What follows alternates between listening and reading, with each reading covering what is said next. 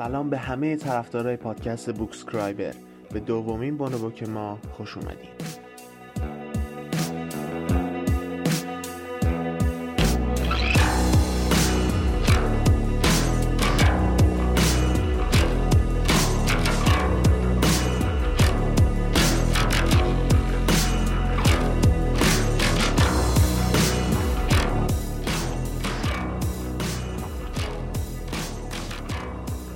در بونوبوک ها داستان های کوتاه رو می‌کنیم و این اپیزودها معمولا کوتاهتر از اپیزودهای اصلی ما هستند ما از اپیزود آخرمون خیلی تعریف شنیدیم. از اون لحاظ بونوبوک این دفعهمون هم درباره مارک و پولو سفر به آمریکا هست. البته ما قرار بود سفر آمریکا رو توی اپیزود اصلیمون بیاریم ولی توی edit آخر کنسل شد. پس ما تصمیم گرفتیم صبر کنیم تا نظر مخاطبامون رو بدونیم. اگر نظرم مثبت بود یه اپیزود خاص در قالب بونوبوک ها منتشر کنیم. پس اگر اپیزود قبلی یعنی مارک و پولو رو نشنیدین برین اول سراغ اون. حالا بریم سراغ کتاب جذاب و خوب مارک و پولو.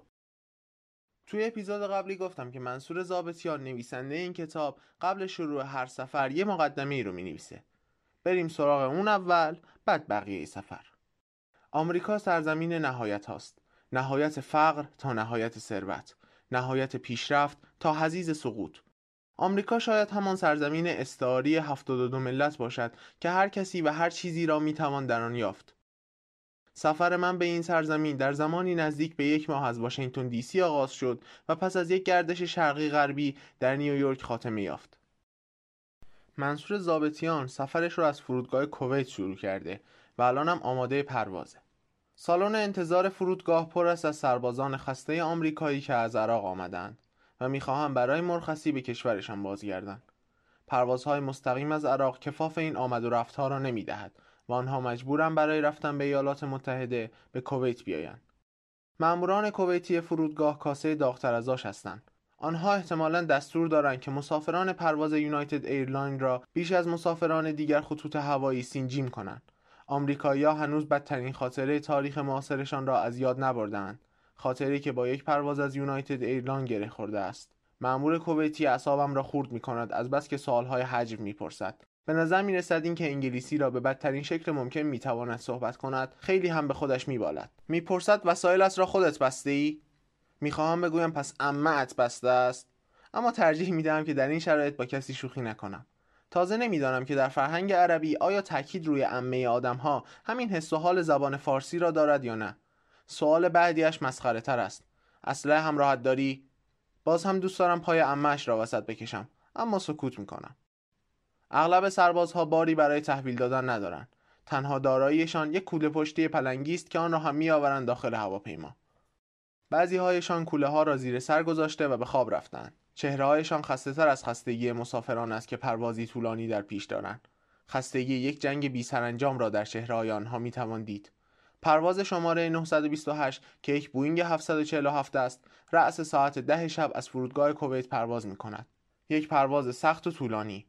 صندلی خالی پهلوی دستم را یکی از همان سربازهای خسته پر می کند. کوله پشتی را به زور توی کابین جا می دهد لبخندی می‌زند تا به من اسمینان دهد که کوله آسیبی به کوله پشتی من نمی‌زند. می نشیند و کمربندش را می بندد. سرم را به کتابم گرم می کنم تا وقت شام که سر صحبت باز می شود. اسمش میگل است. یک اسم اسپانیش. چهرهش هم بیشتر به مکزیکیا می‌زنند. پدر و مادرش هم هر دو مکزیکی بودن اما او در آمریکا به دنیا آمده. در نیو مکزیکو. میگل می‌گوید که جنگ را دوست ندارد و خوشبختانه درگیر جنگ هم نشده. بلکه در یک واحد پزشکی کار می کند می‌گویم فرقی ندارد. بالاخره این هم بخشی از جنگ است. میگل شانه بالا می اندازد از حرفهایش می‌فهمم که به این کار بیشتر به چشم یک شغل نگاه می کند هیچ ایدئولوژی در کار نیست. دوست دارم از او بپرسم بابت این شغل چقدر در ماه می‌گیرد. اما می‌دانم که از آمریکایی ها نباید درباره درآمد و مذهبشان چیزی پرسید. آنها این پرسش ها را مثل یک توهین بزرگ می‌دانند. با این حال میگل می‌گوید این آرزوی همه ماست که جنگ تمام شود. میگل پسر خوبی به نظر می رسد اما سطحی تر از آن است که بخواهم با او در این باره حرف بزنم که چرا باید این جنگ شروع بشود که حال آرزوی پایانش را داشته باشیم. می‌پرسم توی این جنگ چه چیزی بیشتر از همه آزارت می‌دهد؟ می‌گوید گرما. حق با من است. میگل پسر خوبی است اما در دنیای دیگری زندگی می کند. چهارده ساعت بعد در فرودگاه شهر واشنگتن دی سی به زمین می نشینیم. ساعت باید قاعدتا دوازده ظهر باشد. اما مهماندار اعلام می کند که پنج و نیم صبح به وقت محلی است. آخرین باری که در هوای آزاد بودم داشتم از گرمای 32 درجه می پختم و حالا هوای 9 درجه سانتیگراد واشنگتن در انتظارم است. تمام مسیر پر از از درختان گیلاس است که پرشکوفند گاهی وقتا آدم خیال می کند که دارد توی یک کارت پستال رنگی سفر می کند واشنگتن دی سی شهر بسیار کوچکی است. خیلی خیلی کوچکتر از آنچه آدم فکرش را می کند در صده اخیر بسیاری از اتفاقات جهانی از همین شهر کوچک آغاز شده است شهری که فقط 570 هزار نفر جمعیت دارد جمعیتی غالبا تحصیل کرده که یا سرشان گرم سیاست و زیاست بازی است یا آدمهای دانشگاهی هن. نزدیک ساعت نه صبح به هتل می رسیم. من دلم نهار می خواهد اما همه سر میز صبحانه هستند. دوگانگی عجیبی که تا چند روز طول می کشد. همه آنهایی که به واشنگتن میآیند کنجکاوند تا ساختمان کاخ سفید را ببینند. مخصوصا برای یک ایرانی که می‌داند بسیاری از بلاهایی که سر کشورش آمده از داخل اتاقهای همین کاخ هدایت شده است. در مرکز شهر واشنگتن پشت یک پارک نسبتا کوچک ساختمان کاخ سفید قرار دارد. محوطه کاخ با میله های از خیابان اصلی جدا شده و فاصله خود ساختمان تا خیابان هم چندان زیاد نیست. طبیعتا کنترل های نامحسوسی اطراف کاخ را میپایند اما آنچه به عنوان نشانه انسانی محافظت کاخ به چشم می‌خورد تنها دو پلیس است که چنان گرم صحبتند که بعید می‌دانم اگر بخواهم از میله ها به پرمان طرف متوجه شوم. ساختمان کاخ اصلا با شکوه نیست. ساختمانی که بیش از هر جای دیگر نامش در صفحات سیاسی روزنامه ها می آید حد اکثر در حد یک ویلای خیلی شیک در کلاردشت است. باور کنید یا مثلا خانه بزرگ در قیتریه. وقتی آن را با جایی مثل کاخ سعدآباد، نیاوران و گلستان مقایسه می کنم بیشتر از قبل معمولی به نظر می رسد. اطراف کاخ سفید مهمترین محل برای اجرای نمایش دموکراسی آمریکایی است. دولتی که در چند دهه گذشته از دیکتاتورترین رهبران جهان حمایت کرده در کشور خود اجازه می دهد بدترین توهین ها به رئیس جمهور در مقابل خانه او صورت گیرد. درست روبروی در اصلی کاخ پیرمردی چادر زده و زندگی می کند وقتی او در سال 1982 تصمیم به این کار گرفت جوان و سر حال بود و حالا ریشهای خاکستری بلندی دارد که دود توتون بعضی قسمتهایش را زرد کرده است. اعتراض او به جنگ است و اطرافش پر است از شعارهای صلح طلبانه از او می‌پرسم که هیچ وقت شده پلیس یا ماموران کاخ سفید مزاحم او شوند و او پاسخ منفی می‌دهد. البته قانون اجازه چنین کاری را به پلیس آمریکا نمی‌دهد. ساکنان کاخ سفید هم اگر از این نمایش ناخرسند بودند مطمئنا راهی قانونی برای مقابله با آن پیدا می‌کردند. از پیرمرد می‌پرسم این کار تو چه فایده ای دارد؟ شعار می‌دهد می‌خواهم صدای صلح را به همه جهان برسانم. می‌خواهم بگویم جنگ نکنید. زنده باد صلح زنده باد انسانیت. به گمانم بیشتر ادا میآید. اینکه آدم 26 سال از عمرش را روی یک چارپایه بنشیند تا به صلح جهانی خدمت کرده باشد. او و سگش سالهاست که جای دیگری را ندیدند آنها در معرض حجوم توریست هایی هستند که با او مثل یک مجسمه در پارک رفتار می کنند تک و دست جمعی کنار او می ایستند لبخند می‌زنند می‌گویند چیز و دکمه دوربین را فشار می‌دهند و در مقابل این عکس یادگاری که به کشورشان می‌برند یکی دو دلاری به پیرمرد و سگش می‌دهند یا پنی های تهجیبشان را در کاسه او میریزند. البته به نظر می‌رسد که وضع پیرمرد و سگش چندان بد نباشد. اما نمی‌دانم که این پولها را چه می‌کند. بعید می‌دانم که به مصرف صلح جهانی برسد. نزدیک کاخ سفید یک هتل قدیمی هست به نام هتل ویلارد که لابی نسبتا بزرگی هم دارد. اتفاقا آنچه که این هتل را معروف کرده همین لابی آن است. سالها پیش نمی‌دانم دقیقا چند سال رئیس جمهوری وقت آمریکا عصرها که می‌خواسته خستگی در کند از کاخ سفید قدم زنان به هتل می‌رفته در لابی مینشسته و یک قهوه سفارش می‌داده. بسیاری از مردم و صاحبان صنایع یا هنرمندان که مشکل داشتند و دستشان به رئیس جمهوری نمی رسیده این ماجرا را می دانستند. آنها میزهای اطراف رئیس جمهور را رزرو می کردند و دوتا دوتا درباره مسائل مملکت طوری حرف می زدن که صدایشان به گوش رئیس جمهور برسد و غیر مستقیم روی او اثر بگذارد. حتی بعضی ها هم پیشتر می رفتن و مستقیما با خود رئیس جمهور گفتگو می کردن و اصطلاح لابی کردن دقیقا از همین ریشه گرفته است. هتلی که در آن اقامت کردم در نزدیکی خیابانی است که اغلب سفارتخانه های کشورهای دیگر آنجاست. خیابانی پر از گل و شکوفه. هر کشوری سعی کرده نشانه های از کشور خود را در معماری یا اطراف محوطه سفارتخانهاش بگنجاند.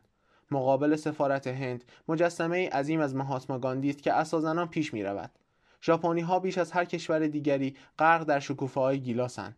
ساختمان سابق سفارت ایران ساکت و خاموش با قفل بزرگی بر درش در بهترین جای خیابان جا خوش کرده است. معماری ساختمان آدم را یاد آرامگاه سعدی میاندازد. سردری هلالی با کاشیکاری های آبی. حتی اگر مرد راهنما هم نمی گفت که این ساختمان متعلق به ایران است، به راحتی می‌شد ایرانی بودن آن را تشخیص داد.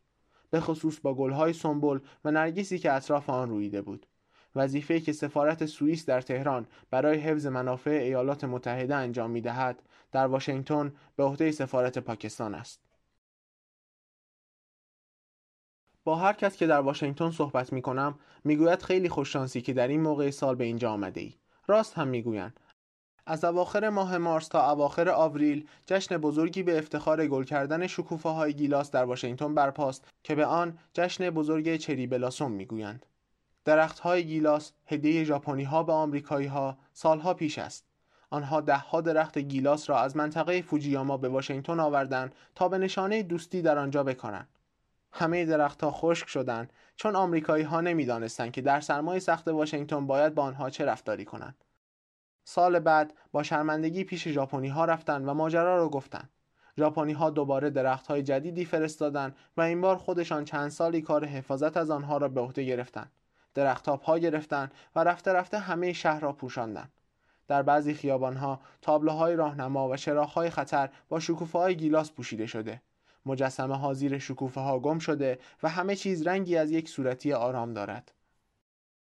شکوفه های گیلاس درست شبیه شکوفه های گیلاس در ایران هستند. خورشید همان شکلی است و همان قدر میتابد. آسمان هم همین رنگ است. اینجا هم مردم مهربانند و نمی‌خواهند جنگ باشد. و نمی‌خواهم ملتی با ملت دیگری دشمن باشند. و اینجا هم سیاستمداران. روزهای یکشنبه زمان خوبی است تا اهالی واشنگتن به میدان اصلی واشنگتن مموریال بیایند تا با شکوفه های گیلاس عکس یادگاری بگیرند و بادبادک هایشان را هوا کنند. آسمان یکشنبه پر است از رنگ و رقص.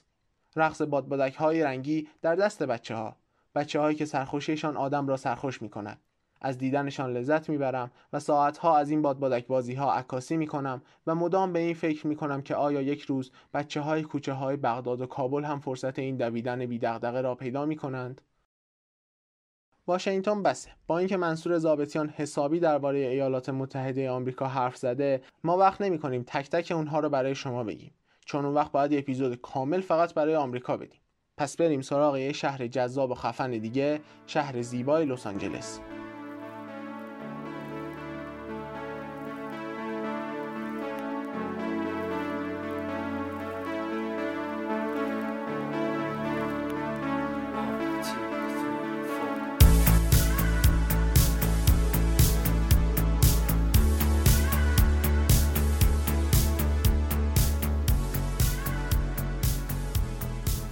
لس آنجلس عجیب ترین شهری است که تا به حال در زندگیم دیدم. بزرگی شهر ایجاب انگیز است و از آن مهمتر تنوع اقلیمی آن.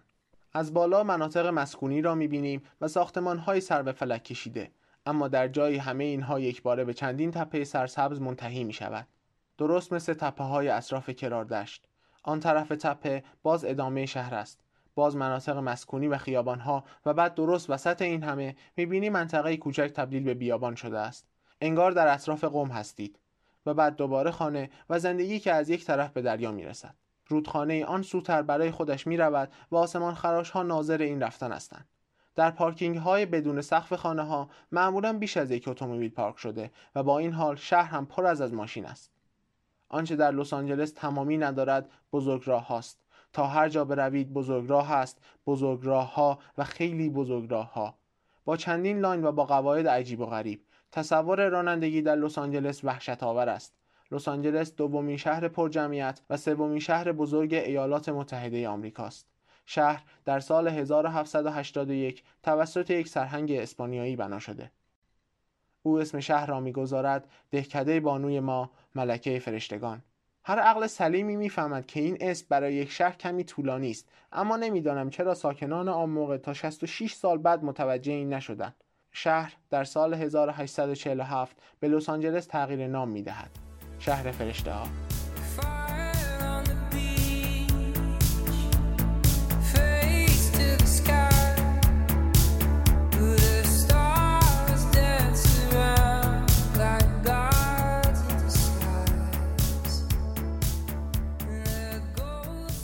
زندگی در لس آنجلس بدون اتومبیل شخصی غیر ممکن به نظر می رسد.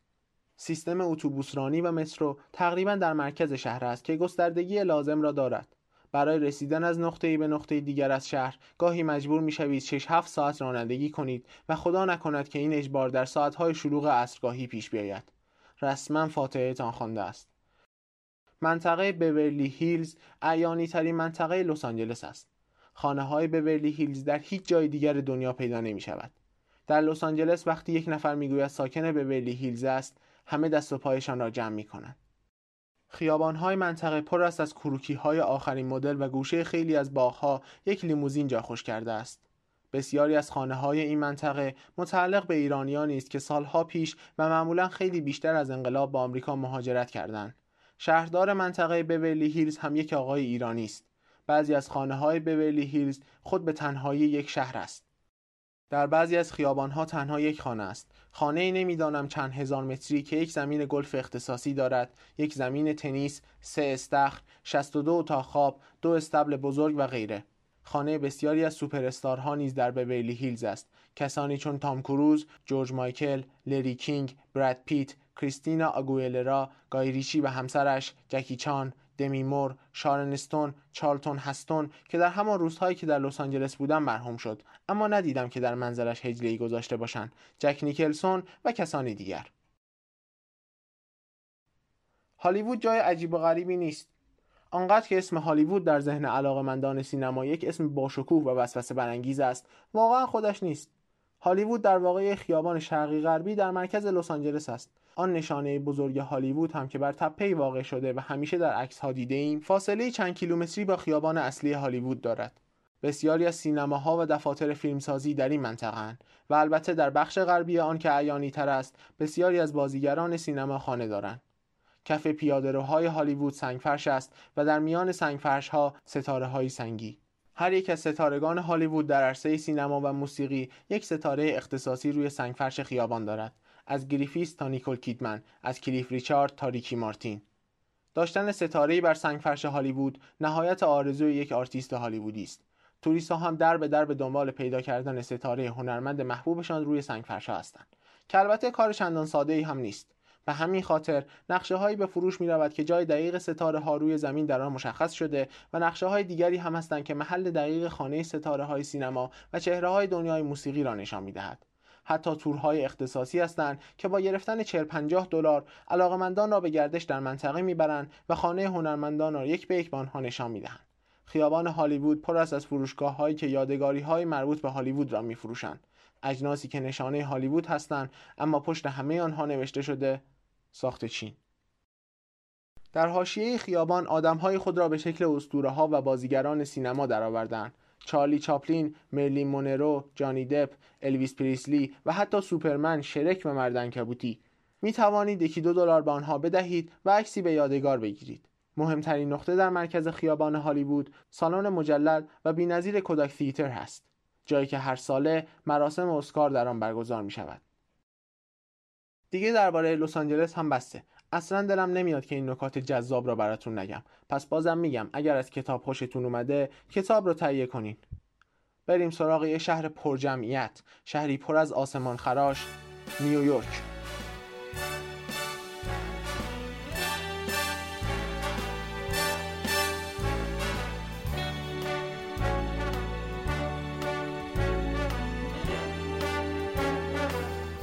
Start spreading the news. You're leaving today. Tell him, Frank. I want to be a part of it. New York, New York. Your vagabond shoes, they are longing to stray and step around. چه چیزی میتوان درباره این شهر گفت نیویورک هم از آن دست شهرهایی است که نمی‌شود آن را با واژه ها تصویر کرد. درست شبیه ونیز یا شیراز که به کار بردن واژه ها نمی‌تواند این شهرها را تعریف کند و تنها باید با ارائه نشانه هایی بسنده کرد که مخاطب نرفته به این شهرها را تنها با حال و هوای این شهر آشنا کند. اگر زندگی آمریکایی را با نشانه هایی که معمولا در فیلم ها دیده ایم یا در قصه ها ایم جستجو کنیم نیویورک جای خوبی برای این کار است. شهری هشت میلیونی در هجوم آسمان خراش ها. همیشه شنیده بودم که در نیویورک آنهایی که سرشان رو به بالاست تازه وارد ها هستند و حالا می‌بینم که این نکته کاملا درست است. تعداد آسمان خراش ها و ساختمان های سر به فلک کشیده چنان هیجانی به وجود می آورد که هر تازه واردی را ناگزیر می کند تا مرتب به آسمان نگاه کند.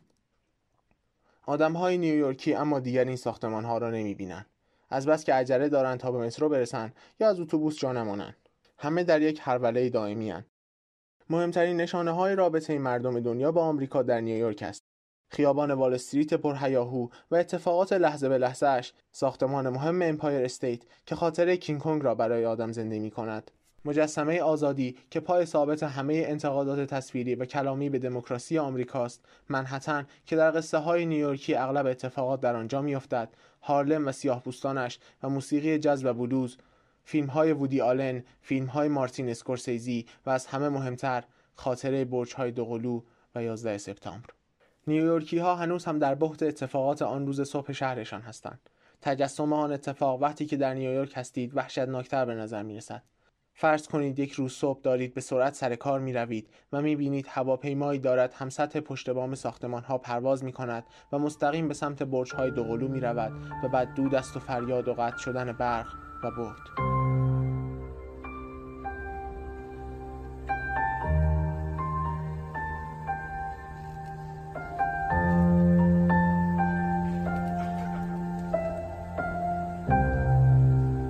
جای آن دو برج فرو ریخته حالا زمین مسطحی است که دارد به یک بنای یادبود تبدیل می شود این نقطه زمین صفر نام گرفته. با این وجود یک مسئله برایم پرسش برانگیز است. فروشگاه ها پر است از مجسمه های کوچک آزادی یادبودهای پلاستیکی امپایر استیت پل بروکلین و کارت پستال های مناظر مختلف آمریکا. اما حتی یک مورد مجسمه یا کارت پستالی از برج های دوقلو نمی بینید انگار به شکلی آگاهانه یا ناخودآگاه آمریکایی ها می‌خواهند آن روز را فراموش کنند. این نکته را از یکی از فروشندگان می‌پرسم. او می‌گوید واقعا نمی‌دانم که کسی می‌خواهد یا اصلا می‌تواند آن روز را فراموش کند یا نه. ولی من به عنوان یک نیویورکی هیچ وقت دوست ندارم از آن اتفاق پول در بیاورم. فکر می کنم این یک احترام خاص نسبت به همشهریان ماست که آن روز قربانی شدند این کار کثیفی است که آدمهایی بمیرند و آدمهایی بخواهند از آن اتفاق پول در بیاورند یکی دیگر از نشانه های نیویورک فروشگاه های دلی است دلی ها فروشگاه های معمولا کوچکی هستند که غذاهای آماده می فروشند. در هر ساعت شبانه روز که به دلی ها سر بزنید می توانید یک ساندویچ کوچک یا یک اسنک ساده پیدا کنید. یک چای یا یک قهوه بنوشید و به راهتان ادامه بدهید. در شهر بدون خواب و 24 ساعته نیویورک دلی ها یک ضرورت انکار نشدنی هستند. بسیاری از فروشگاه های لباس، کتاب، غذا و غیره به صورت یک سر کار می کنند و مترو رفت آمدها را آسان می کند. نیویورک صاحب قدیمی ترین مترو جهان است و دارای ایستگاه هایی که آدم را یاد فیلم های دهه چهل می اندازد. رفت آمد با مترو در نیویورک آسانتر از هر جای دیگری دنیاست. یکی از گرفتاری های سوار شدن به مترو در کشورهای مختلف این است که بدانید در ایستگاه باید کدام line را بگیرید. اول و آخر line ها معمولا اسم خاص هستند مثل علم و صنعت یا صادقیه در همین تهران خودمان. و وقتی که شما تازه به شهری وارد می شوید یافتن این اسمهای ابتدایی و انتهایی گاهی چند روز طول می کشد و تازه همراه با اشتباهات فراوان. در نیویورک ابتدا و انتهای هر لاینی با دو نشانه مشخص می شود متروها یا به سمت پایین شهر داونتاون می روند یا به سمت بالا شهر آپتاون. همه خیابانهای شهر با شماره نامگذاری می شوند و تنها محله ها هستند که اسم خاص دارند. حالا شما وقتی در خیابان بیستم هستید و می‌خواهید به خیابانی با شماره بالاتر یا پایین تر بروید کارتان ساده است. یا مترو پایین شهر را می‌گیرید یا مترو بالا شهر را. برای همین است که در نیویورک به این بزرگی هیچ وقت گم نمی‌شوید. چقدر حرف نگفته باقی مانده و چقدر می شود بیشتر گفت که شاید وقت دیگری این اتفاق بیفتد اما بگذارید سفر در کناره اقیانوس اطلس تا اقیانوس آرام را با نکته درباره ملت آمریکا تمام کنم شاید عنوان ملت آمریکا عنوانی کامل برای معرفی مردمانی که در آن گوشه دنیا زندگی می کند نباشد. تنها درصد کمی از ساکنان امروزی ایالات متحده پیش از سال 1800 به این سرزمین آمدند و هرچه از این تاریخ به امروز نزدیک می شویم تعداد مهاجرانی که بعدها تحت تابعیت آمریکا درآمدند بیشتر شده است.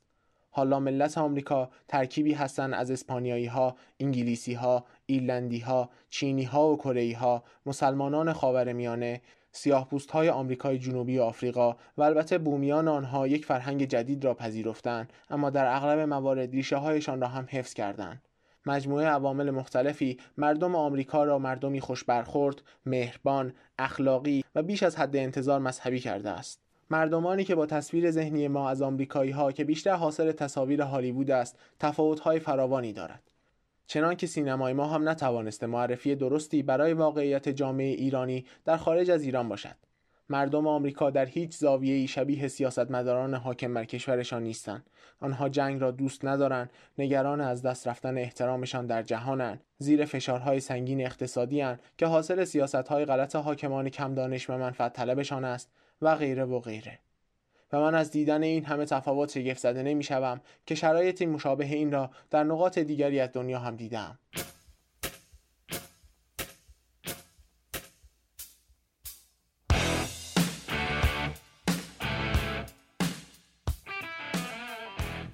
شما مخاطبای عزیز داشتید پادکست بوکسکرایبر رو گوش می‌دادین. خیلی ازتون ممنونم. اگر دوست داشتین خیلی خوشحال میشیم ما رو معرفی کنیم به دوستانتون. خیلی نکات و داستانها درباره ایالات متحده آمریکا بود ولی متاسفانه وقت ما کمه و نمی‌تونیم همه موضوعات را بگیم. دعا کنین خدا به من یه پولی بده برم آمریکا سفرنامه خودم راجع به آمریکا بذارم. امیدوارم از شنیدن این سفرنامه لذت برده باشین. دمتون گرم که تا اینجا همراه من بودین. من محمد حسین امیدوارم موفق باشین کتاب بخونین و هر جایی که هستین از زندگیتون لذت ببرین.